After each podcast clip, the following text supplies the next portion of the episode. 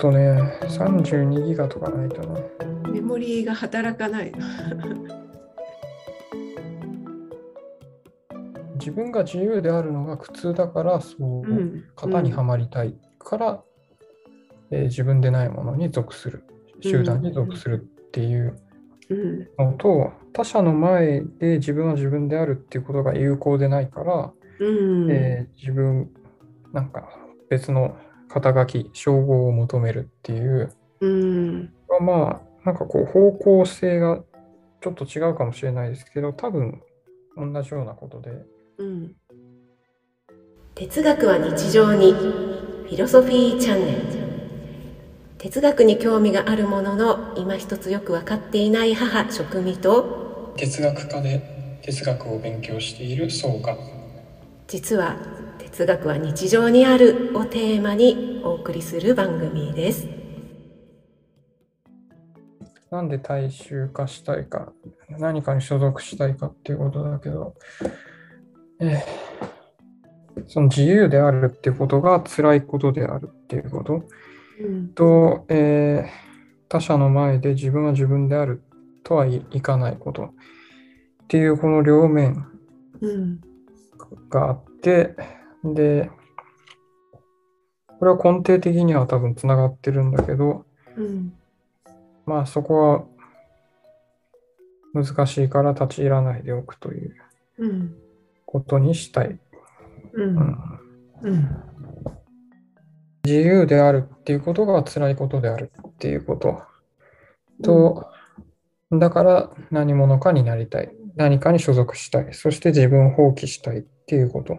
うんと、そもそも社会の中では、えー自分を放棄した形である肩書きみたいなものが必要である。うんっていうこと、この両面がこうあって、こう自分が自分とは別のもの。と同一化することが必要。うんになってる。つまり所属することが必要になってる。っていうのがあるんですね。うん。うん、まあ会社のなんかこう不祥事を内部が指摘できないっていうのもそうだし、うん。えー社まあ、日本の社会に生きていて日本の社会の問題点が指摘しづらいっていうのもそうだしうん。そもそも問題点が指摘できるっていうのはもうそそれがもう変化してるからっていうことでうんうんうん。もう問題が表面に出てるってことはうん。それがもう慣習ではなくなってる常識ではなくなってるから目についてるっていうことであって、そうだね。疑い始めたからっていうことだよね。うん、うん。そのもうもうすでにこう取れかかった歯みたいな感じでこううん。脆くなってるところを叩くのはできるんだけど、うん。もう完全にこう強固な常識としてあるものを疑うことっていうのは、うん。本質的にはできてない。それは振り返れば、明らかにおかしいようなことうんが過去にいっぱいあって、今から見るとなんであんなことしてたんだろう。なのに、過去ではそれがあまりにも強固だったから指摘できなかったっていうことが証明してますよね。そういうことは本当に多々あるよね。うん。うんうんで、それはそう、さっきなんでかっていうと、えーそもそも、こう、その、その集団内の常識を疑うっていうことが、つまりこう、その集団と距離をと取れてるってことになる、その大衆化の欲求、自己放棄の欲求から考えると、うん。その自己を放棄して何かに埋没落没入するっていううんことがすでに否定されているというか、そうなってない状態で初めてこう、ひえー批判が可能になるんで、何かに属するってことと、それを批判するってことが両立しないっていうのが原理的にあるうんっていうのが言えるとからそのまさに渦中にあるっていう場合にはそういった定説とか常識っていうのを疑うのは難しいことなんだよっていうことにつながる。そうですね。うんあの集団に強くコミットしてる人ほどうん盲信して強信者化っていうかこうんううんこうなんですかねあの盲目になる視野狭窄になって、うん。あの批判する力はなくなるわけですよね。うん。だからこう今の言い方で言うとこう強くコミットする人と弱弱くコミットする人っていうのがいるっていう話になると思うんですけど、うん。えーこのグラデーションというか、あるいは集団にコミットできないみたいなうん人がいるっていう、こういう、えー一枚岩でないっていうことがあるわけですけれども、うん。むしろ重要になってくるっていうことですよね。うん。そのコミットというか、まあ、なんていうんですかね、実行、えー没入すればするほど、こう、うん。批判する力を失うわけですから、こう、周辺にいる人とか、こう、阻害されてる人っていう人の役割が批判する役割っていうことになる。うんうんだから、この解決策ですよね。あの常識とか固定説を疑うっていうは誰ができるのかっていうと、そういう人たちですよね。ああそこが解せ解決策っていうかまあうんさっき言ったよ一枚岩みたいのっていうのはなんか一致で団結して何かに進もうっていう時にいい方向にも働くけどもうんちょっとひとたび間違うとこう誰も疑わないというかこう危ない方向にも働いちゃうよっていう、両方の側面があるよね。そうですね。うんあの全体主義ですよね。ううんそのん戦争中とか。うん、それを疑うっていうのは今言ったようなその第三者？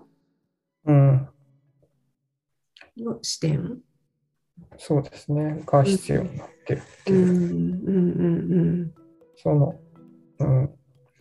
でここちょっとこう興味深い話なんですけど、あのうん戦争中っていうのは容易に浮かぶんですけど、その例えばコンサートとかうん宗教的なこう呪術というかこう儀式みたいなとところでも同じようなことが言えて、うん例えばコンサートってみんな熱狂するじゃないですか。うんうんしらけてる人がいるとその場がしらけちゃうっていうのがあるんですよ。うんうんこのだから熱狂の力っていうのがこう表裏一体のそうですよね。その目的感によってはこううん。コンサートみたいなまあ娯楽になることもあればこううん。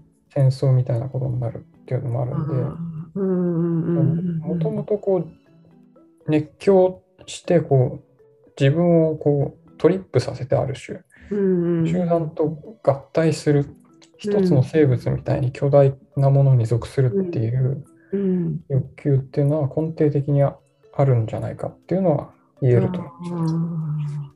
うんそういうのはこうね歴史から見てもそれから、ね、そのコンサートとか日常の場面でもよくあることだもんね。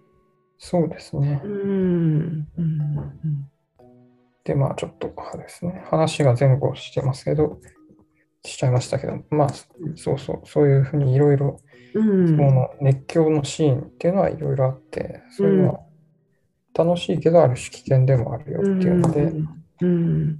でそこに対して批判的な力を持てるのは、うん。こう第三者的なうん。端っこにいる人とか爽快された人。だからこそ、こう、哲学的にも政治的にも、えー大戦後の反省っていうのを生かす人たちっていうのは、こう少数派とか、うんえー外国人とか、うんうん外なるもの、うん。異なるものに目を向けるっていうのが大事だっていうのはずっと言われているんです。ねえそれが、まあ、今回はねその人じゃないけどコロナ禍っていう誰もが予想つかなかったこの流行のウイルスだよね。うん、それその大きな力によって外部からの力によってもうそうせざるを得なかった、ね、例えばこうリモートワークせざるを得なかったっていうことが起きて起きたことによって待てよっていうね、うん。うん、あ在宅でもできた仕事もあったんじゃないっていうようなそういう外部のなんか力がなかったら気がつかなかったかもしれないことだよね。そうですね。うん、まあ、うん。まあ、自然現象とこう、うん人間っていうのは多少違うと思う。多少違うというか違うんですけど、うん、まあ、外部の力っていう点ではそうですね。うん、うん、まあ、こんな感じの結論になりますね。ということでまとめると なぜ常識とかそういう定説を疑わないのかというと人間にはそういうなんだ特性があると渦中にいるとなかなかそういうのを疑えない。うん。うん。そうですね。じ人間が自分は自分であるっていうことが言えない、うんそれが成立しないっうんていう状況があって、だからこそ自分は自分を他のものと同一する、うん他のものに属する、うん。一体化するっていう必要性というか欲求が、まあ、いくつかの要因によってうん引き起こされている。うんで、自分を放棄してそこに属するっていうことが、えーそのその集団との完全な一致を求めれば求めるほど、その集団に対する批判する力を失っていく。うんだから、これを社会に当てはめると、社会の常識を疑うことができなくなっていく。うんうんで、疑ったり批判するためには、えー何か外部の力を借りるっていうのは有効であると。うんうんこういうまとめになるかと思います。いや、ちょっとこれ難しい話で本当に。